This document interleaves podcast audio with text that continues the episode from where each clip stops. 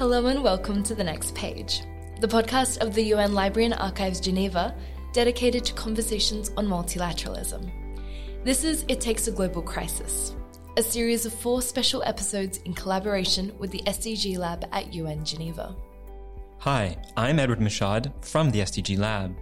And we're Tiffany Verga and Natalie Alexander from the Library and Archives. Together, we'll explore how the COVID-19 pandemic has in many ways set in motion sustainable development solutions, things that were often talked about but rarely implemented before the crisis. We'll also consider the challenges, the gaps, and the limitations of progress that the pandemic has highlighted.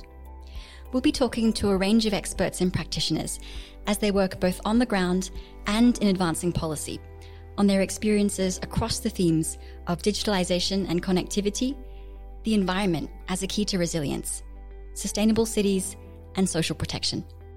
At the end of each episode, we'll also share with you a spark, an idea from a real-life project relevant to the episode's theme that is sparking change to advance the SDGs. So, did it take a global crisis? Let's find out.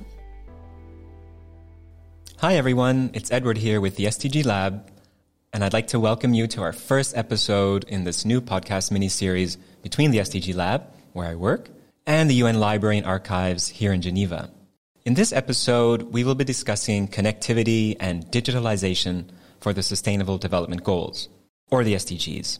And this is a huge topic, and it's really one that we could devote an entire podcast to. But for today, we would like to dive deeper into the impact of COVID-19 on connectivity and digitalization through the lens of the SDGs to see whether progress has been accelerated or disadvantaged due to the pandemic. It was difficult for us that we're fortunate enough to have access to connectivity, but what we really saw in somewhat of a shocking way was what that meant to those that actually didn't have access to connectivity. That's Doreen Bogdan-Martin. She's the director of the Telecommunication Development Bureau at the ITU. I must say that for a country like Niger or many African countries, it has helped us actually being more focused on what is essential. Citizens and then service delivery to the people wherever they are. And that's Ibrahima Guimba-Saïdou. He is the Director General of the National Agency for the Information Society of Niger, and he's also the former Minister and Special Advisor of the President of the Republic of Niger. They both join me in discussing this topic and sharing their insights from their own perspectives. As a team, we thought it would be amiss to not comment on some of the audio and connection challenges heard throughout this episode. While we could not address it and really hope you don't notice, this is just another reflection of the scope of internet connectivity across the world, and one of the reasons the advancement of connectivity is so crucial and central to achieving the SDGs. So without further ado, we hope you enjoy this episode. So let's get into it.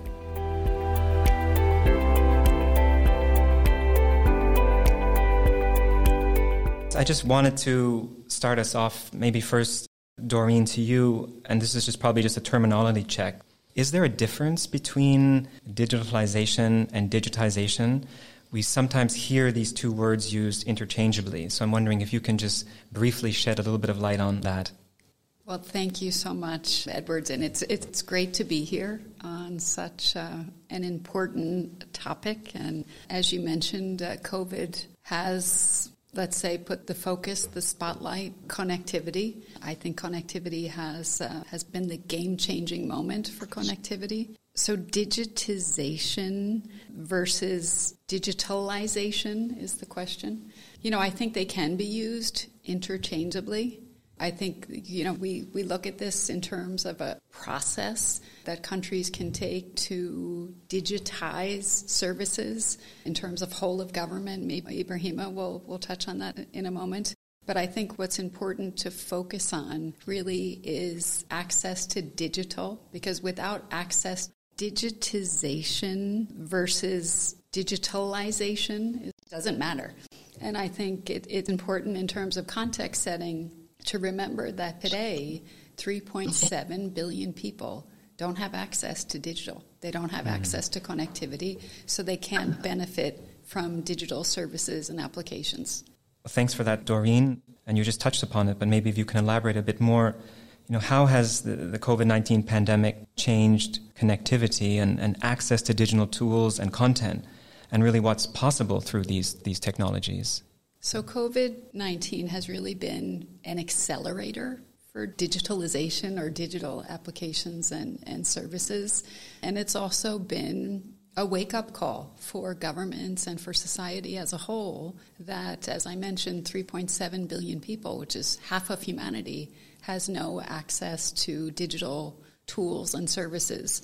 And of course, when COVID hit and lockdowns began, practically overnight, people were forced to work from home, shop from home, learn from home. And of course, it was difficult for us that were fortunate enough to have access to connectivity. But what we really saw in somewhat of a shocking way was what that meant to those that actually didn't have access to connectivity. So I think it really has been a big wake-up call. And it's been a moment where governments and society as a whole has actually understood that connectivity is no longer something that's nice to have. It's actually something that's essential. It's essential for our lives as we move into this new normal post-COVID, that connectivity is here to stay. And so we need to find ways to bridge the digital divide. I think also COVID has, I mentioned it's been an accelerator. I think it has pushed countries, I would say both developed and developing, to quickly streamline processes and bring digital services online. Things that might have taken months, years to happen very quickly because governments needed to get e-government services out to their populations. Digital financial services were rolled out quickly in countries that didn't have those kinds of services. And so we quickly saw governments kind of fast-paced, normal, long processes so that they could actually get the services to their populations that were stuck at home, basically. We saw lots of great innovation in the space of healthcare, e-health. We saw lots of course, great things happening in terms of e-learning. Big challenges still remain there, but I would say for the most part, we saw lots of acceleration, lots of innovation. We saw governments using previously unused universal service funds to find ways to actually get connectivity to those that didn't have it, and of course find ways to actually keep those connected. Because, of course, the network experienced huge surges in traffic. And fortunately, our sector managed to withstand those huge surges. And, Doreen, do you think, I mean, you've talked about this acceleration that we're seeing. So is this, from your perspective and from ITU's perspective, is this being translated into the impact for the SDGs and acceleration of the SDGs? So, of course, COVID has set us back in terms of progress. We saw that very clearly in the SDG progress report over the summer. It's had a huge impact on the world as a whole, on every single SDG. So it has set us back. But at the same time, it has exposed a number of opportunities, and it's made pretty clearly the case of how digital technologies and connectivity can actually play a huge role in achieving each and every one of those SDGs and hopefully get us back on track. I do think we can get back on track, but if we don't get digital out to the masses, I think it's going to be very difficult to achieve those SDGs. And Ibrahima, I'd like to turn to you. I think this is a nice transition to bring you into the conversation. From your perspective, and just reflecting on what Doreen just shared, in Niger, what are you seeing play out at country level, or even, if you can speak to it as well, across the African continent in terms of developments, accelerations that we're seeing because of COVID-19 and this fast switch to providing services, but at the same time looking at this massive digital gap that Doreen also mentioned earlier? Thank you for having me also. And it's really a pleasure to be part of this series that you're starting. For us in Niger, it's probably the case for many African countries. Overall, it's sad to say it has helped us big time, so to speak, because what COVID has brought really to the table is that all we're doing is about people. We have to focus on people, on the citizens, and we have to focus on delivering services to them. And so countries like Niger, who are, let's say, on the other side of the spectrum when it comes to the various development index, have until now really struggled in trying to address those many challenges alone in a sort of standalone basis. And COVID has just, let's say, bring that out, showing us that we need to focus on people and then have a sort of combo approach. It's all about citizens, it's all about service delivery. And the only way really we could leverage in trying to address those is and has been digital. Fortunately for us, we have started that exercise. The help of ITU, actually, Doreen has been a great supporter, already trying to see how we could do things differently. Because when you look at, let's say, the telecom or the digital environment in Niger, it wasn't at the level we expected it to be. So we were in the middle of that exercise when COVID-19 pandemic actually has come. And so we just had to accelerate that. And I don't know in the rest of the continent, but probably in Africa, at least in Niger, there have really been two sort of ministries that have been exposed during that pandemic. Ministry of Health, of course, and then the telecom sector. Because all of a sudden, we were faced with a situation where we had to make sure that citizens have access to services, as I mentioned. Initially, of course, access to healthcare and then all those action taken by the government, to fight COVID, but subsequently to also have access to services that's going to help at least some part of the population and get by. And we only had telecom or ICT actually to use, so it has exposed us big time.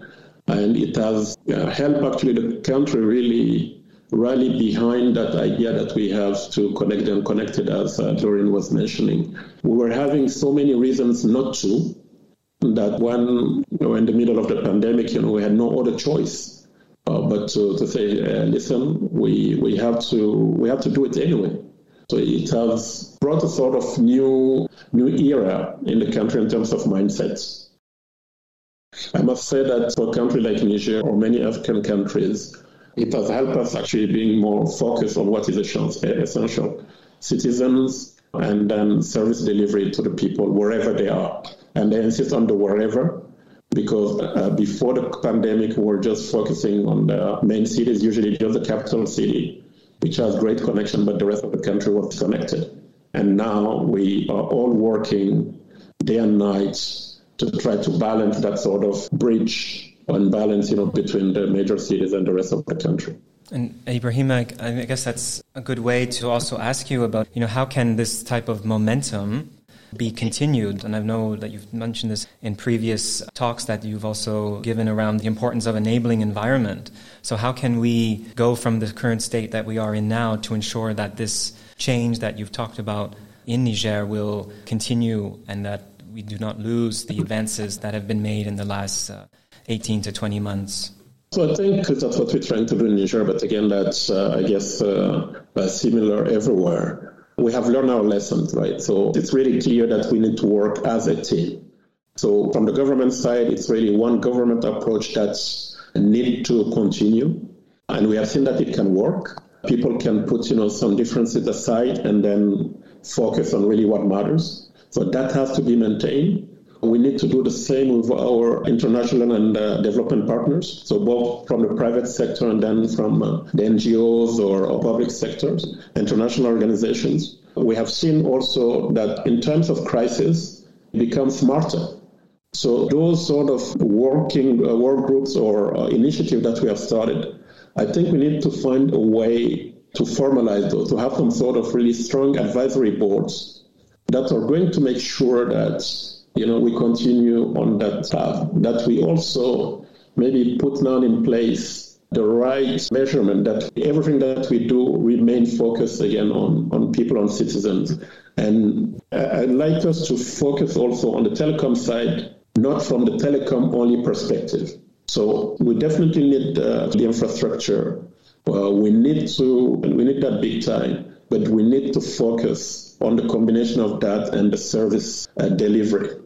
And for me, it can only be done If we work as a team, there is an expression that I like to use, a sort of carpooling for development approach that I like to call it, because we all need to be on that same car, on that same bus, and then drive in the same direction, which is, the direction towards, people. And that way we can have that combo of connectivity and service delivery.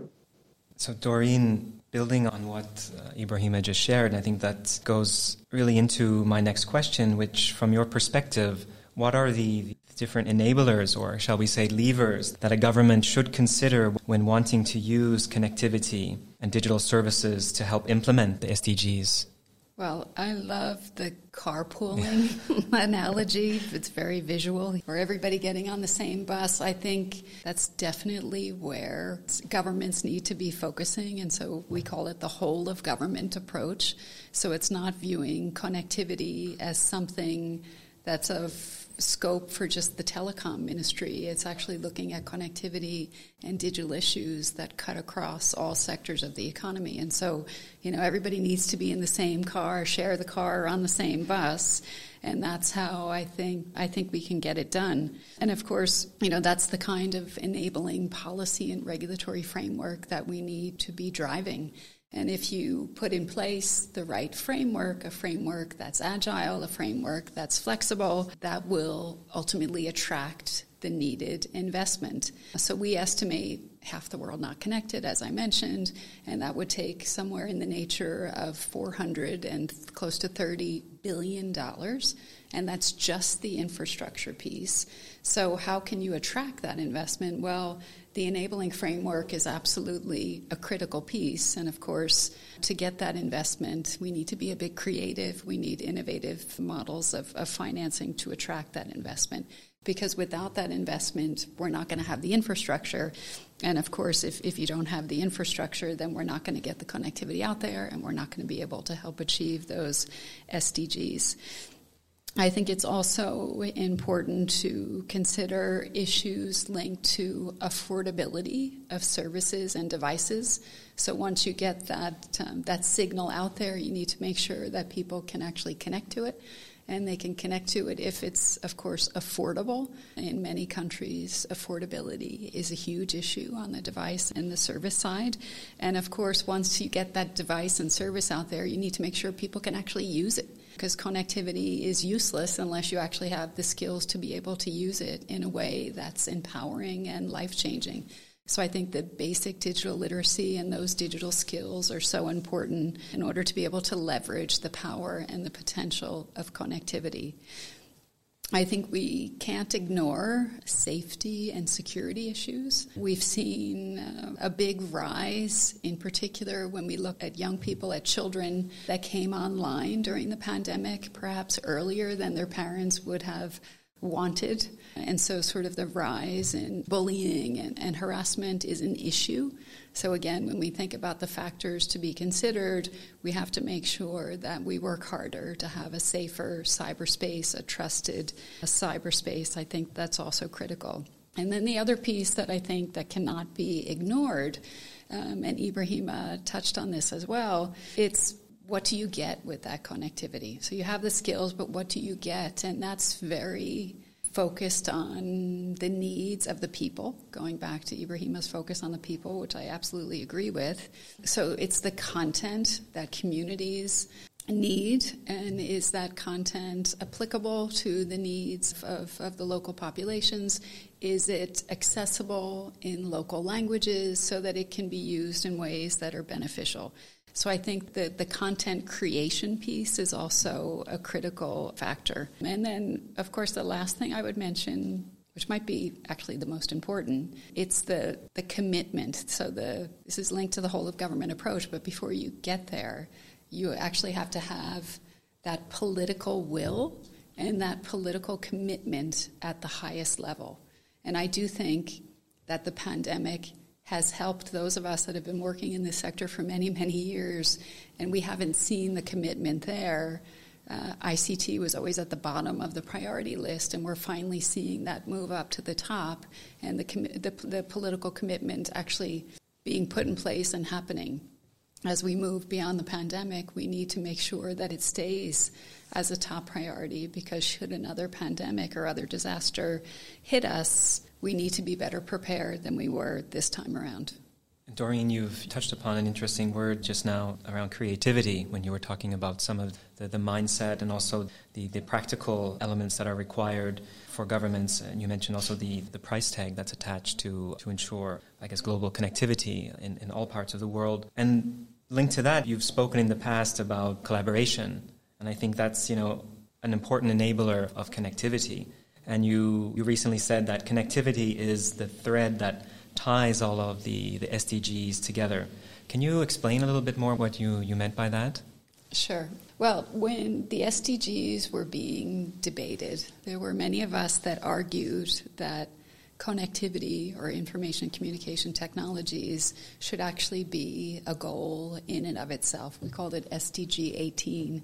Some people now call it SDG 0, so sort of the hole in the donut that actually links to every single SDG. Whether it would have been a separate goal or not, I think the issue that's pretty clear today is that it is that thread that can tie the whole SDG circle together. I am more and more convinced that it will be impossible to achieve any of the goals unless we find ways to leverage digital technology. So it goes back to closing the digital divide and the other enablers that go with it that will help us to pick up from the time we lost during this pandemic and really advance and accelerate towards achieving each and every one of the 17 goals and the numerous associated targets. I think it can be done, but it can only be done if we collaborate. I think when we look at the cost just on the connectivity piece and the infrastructure, it's not going to be a single government. It's not going to be a single company.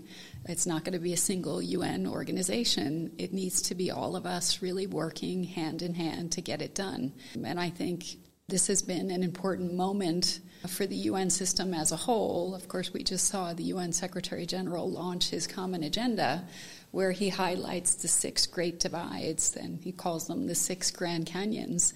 Of course, one of those huge divides is digital and connectivity.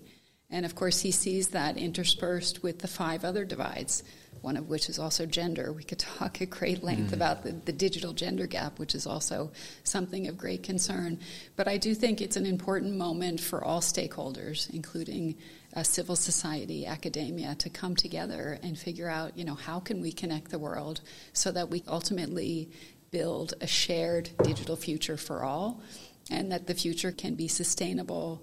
And I think it's all about collaboration and strong partnerships. And if I can just briefly mention, next year for us is an important year in the ITU because we have our World Telecommunications Development Conference that will take place in June 2022. And that's an important conference because it sets out the roadmap for the next 4-year period. And I think this conference has the potential to go down as a landmark conference for digital development, because we've never had such political focus and attention on the connectivity issues. And I think that it's the moment that countries want to move beyond long resolutions and actually focus on concrete actions that will connect the furthest out, the last mile, and actually bring meaningful connectivity to all. No, I want to come back to that in a second, Doreen, also, because you've talked about, you know, the next 5 years, and I think that's an important looking forward piece. But Ibrahima, I'd like to come back to you, and just building now on Doreen's point around connectivity and empowering communities.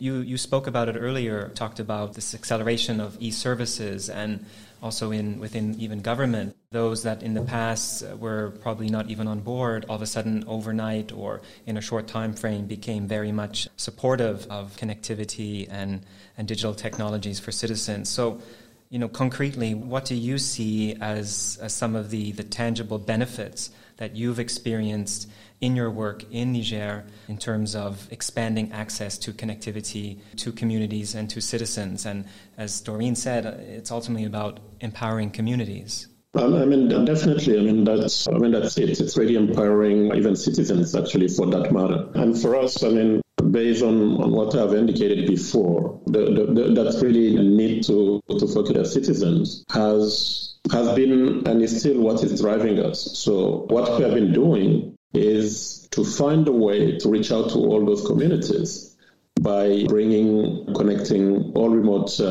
places. For example, we have this program called Smart Village, which actually speaks to really expanding infrastructure. We need to have people across, all over the country actually being connected and being really linked, not only to management of a country, but also being linked to the world. But we have been doing it, I was going to say maybe a smart way. That's what I indicated earlier. COVID has made us smarter.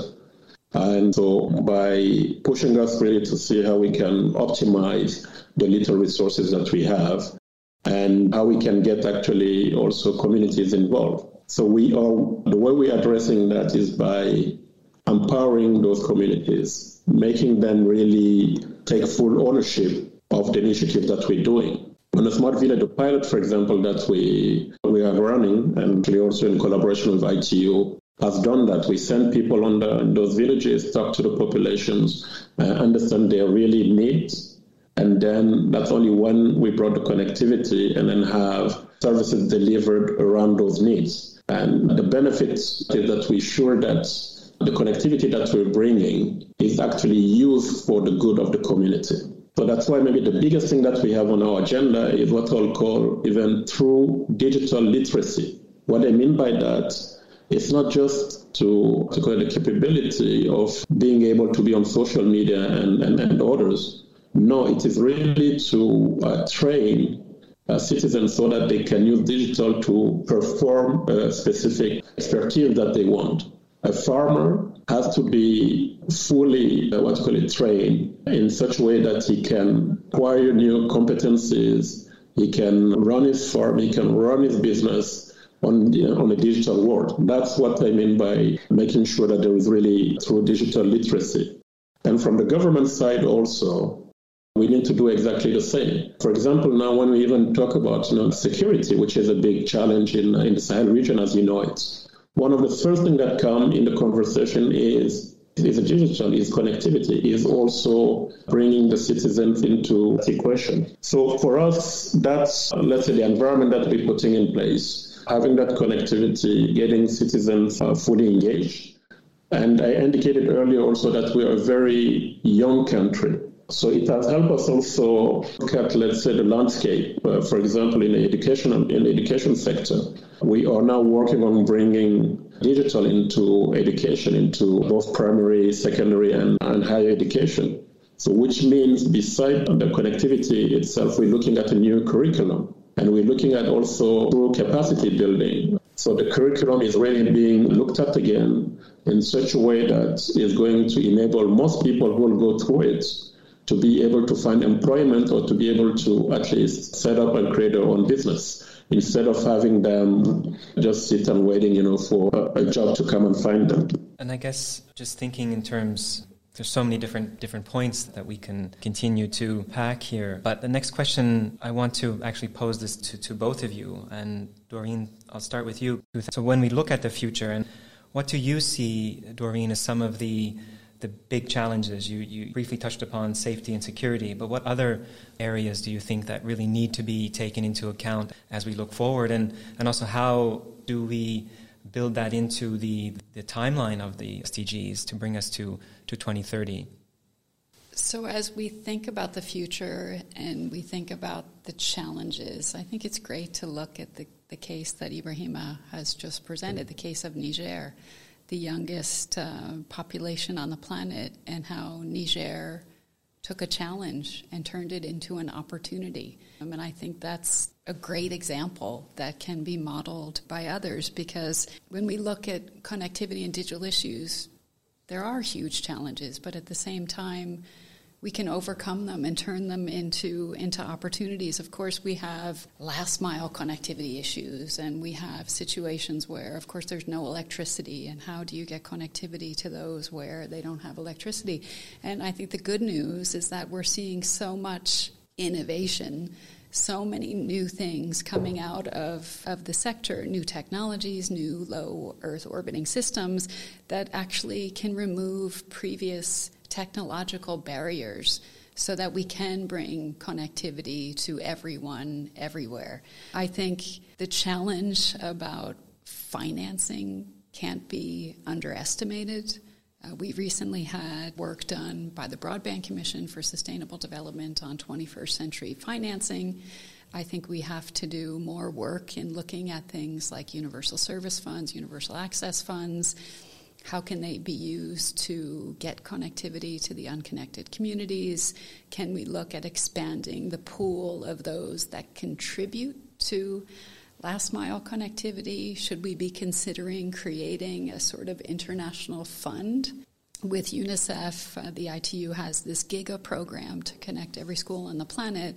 And in that context, we're looking at a connectivity bond. So I think on the financing front, business as usual is not going to cut it. So we need to do more, because that is a challenge that we have to tackle. And Ibrahima, I think Doreen nicely mapped out some of the challenges. And maybe this question to you then, maybe not on the challenges, but what about the additional possibilities that you see from where you are, your perspective, and especially if we think of the fact that there's this extremely young population in Niger. So what to you kind of stand out as the most impactful possibilities that we can see through connectivity and digital tools for contributing to the ultimate vision of the SDGs? Before I answer directly to that question, there is just a comment that I would like to make, because Doreen mentioned something of interest. I don't know, Doreen, if you remember, there was a young lady from Niger whom you met 3 years or so ago, Miss Geek Africa. I remember. You remember Latifa? Yes. So this young girl was the first winner of the national competition on innovation that we organized in Niger, that we have organized in Niger. So the first event, she won actually 2 prizes, because at that time we had 1 prize that was set aside for female, thinking that probably the competition was going to be won by a boy. And we had it all wrong. She came, so not only she won the national prize, but because there was a prize that was there for girls, she won them both. And then she went to Rwanda and won the Miss Geek Africa. So I think in Asia, we learned our lesson, really. When we saw that, we say, listen, there was absolutely no reason for us to discriminate, because somehow we discriminate without even knowing it. And we need to make sure that we bring more girls forward, because in many cases, actually, they're among the best, if not the best. So that really tells you, for me, how the perspective that countries like Niger have, a young population, when you give opportunities to those populations, girls or boys, they go even farther than you can think of. And Latifa, for me, is a good example. And COVID has just accelerated that for us, because during that time, we have really seen the potential that is within our youth. It is about the brain. So for us, really, the focus is to making sure that those brains have access to knowledge. They have access to information. And then that there is really no limit to what they can achieve, because they are the future of the country. They are the future of the world. So we need to, instead of just saying it, we need to really start putting them forward, creating the environment for them. Doreen, I'd like to come back to you and maybe just give you then, in this sense, the building on what Ibrahima just mentioned, maybe your last thoughts. I guess I would just sort of stress the importance that the pandemic has had on connectivity. It took a pandemic to actually make the case for universal, affordable connectivity. It took a pandemic to put connectivity at the top of national agendas. And of course, it's regrettable that so many people lost their lives, that lost their jobs, lost opportunities. But this is a moment that we need to capture and move forward and ensure that everyone has access to life-saving technologies. And Ibrahima, to you, it took a pandemic to what? How would you complete that sentence? Also, it took the pandemic to make us really realize that the world is a global village. It took a pandemic to really also make us smarter. And we see, we're coming back to the fundamentals. These are things that we keep saying, but that we forget and that we're not practicing. So we should learn our lesson. We shouldn't forget those. And I think also from just thinking from the SDG Lab, I think from us, it's clear that it took a pandemic to really drive home these essential paradigms of the 2030 agenda. We touched upon collaboration earlier, Doreen. You talked about that. We talked about innovation, and we've also really talked about integration, Ibrahima, back to the different examples that you shared in Niger. So I think it's really clear that this hunch that we've had, and not only us, but despite the tragedy and the ongoing, to a certain degree, trauma that we're still seeing from the pandemic play out, that we do have these bright spots that are bringing us hopefully closer to the ideals of the 2030 agenda, and that we see these distinct contributions to the specific goals, like you mentioned, Doreen. So I think that those are some of the takeaways that I'm going to leave from our conversation today.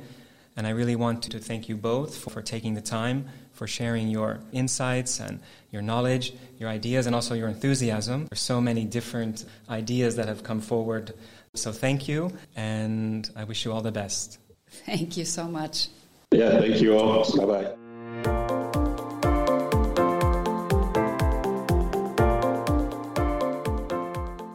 Welcome to the first Spark. This is a segment of our SDG Lab series, where at the end of each episode, we'll explore inspirational stories related to the conversation to spark further understanding and curiosity.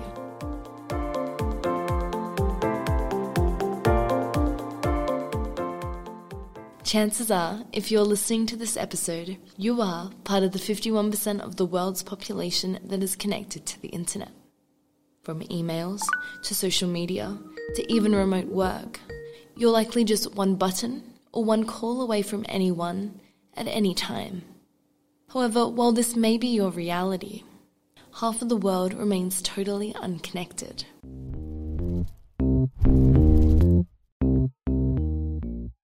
Today's case study will introduce you to a solution that is currently aiming to solve that issue.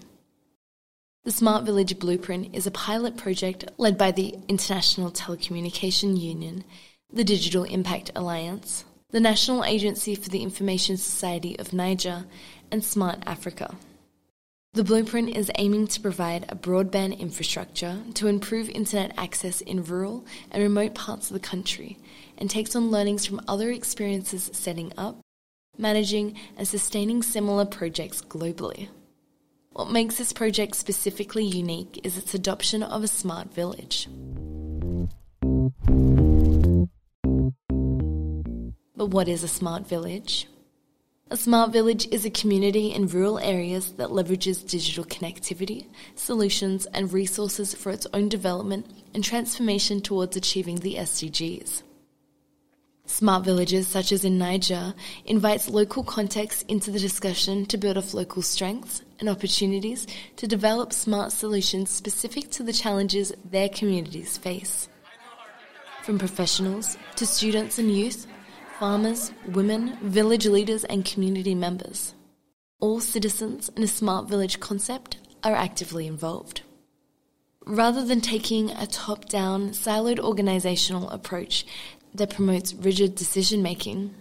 Instead, this project aims to distribute and integrate decision-making and power, a digital approach that is sustainable and adaptable to change. To put it simply, providing connectivity alone to rural areas is only a band-aid solution. Strong leadership, political will, and citizen-centered programs will ensure actual sustainable, inclusive, and equitable digital services are achieved. Smart villages sound great, but what do they look like? To explain this to you, I'm going to take you to Niger to explore what a network village digital infrastructure could look like under this new blueprint. We start off with a centrally managed server, which can provide a common platform to manage all different applications used in the smart village and secure access to service owners, such as ministries of health, education, and agriculture as examples. This common platform allows these organizations to easily access and manage their respective applications and reduces maintenance and operational costs. This would include a smart village cloud, a low-cost broadband connectivity, local Wi-Fi access points, and a local village server to cache content daily. From this foundation, rural communities can access the internet to benefit their lives. While this is a piloted project, this smart village approach is currently informing other countries in deploying similar techniques and approaches that have the potential to advance sustainable development not only in remote areas of Niger, but globally, providing broadband and internet to millions who are currently offline. To find out more about this interesting approach, check out our show notes where you can read the full blueprint. It Takes a Global Crisis is produced by the UN Library and Archives Geneva and the SDG Lab. The production team is Edward Mashad, Marlene Borlon, Yevgenia Otukhova, Tiffany Verga, and Natalie Alexander. If you'd like to give us feedback or share your comments, you can email us at sdg-lab@un.org.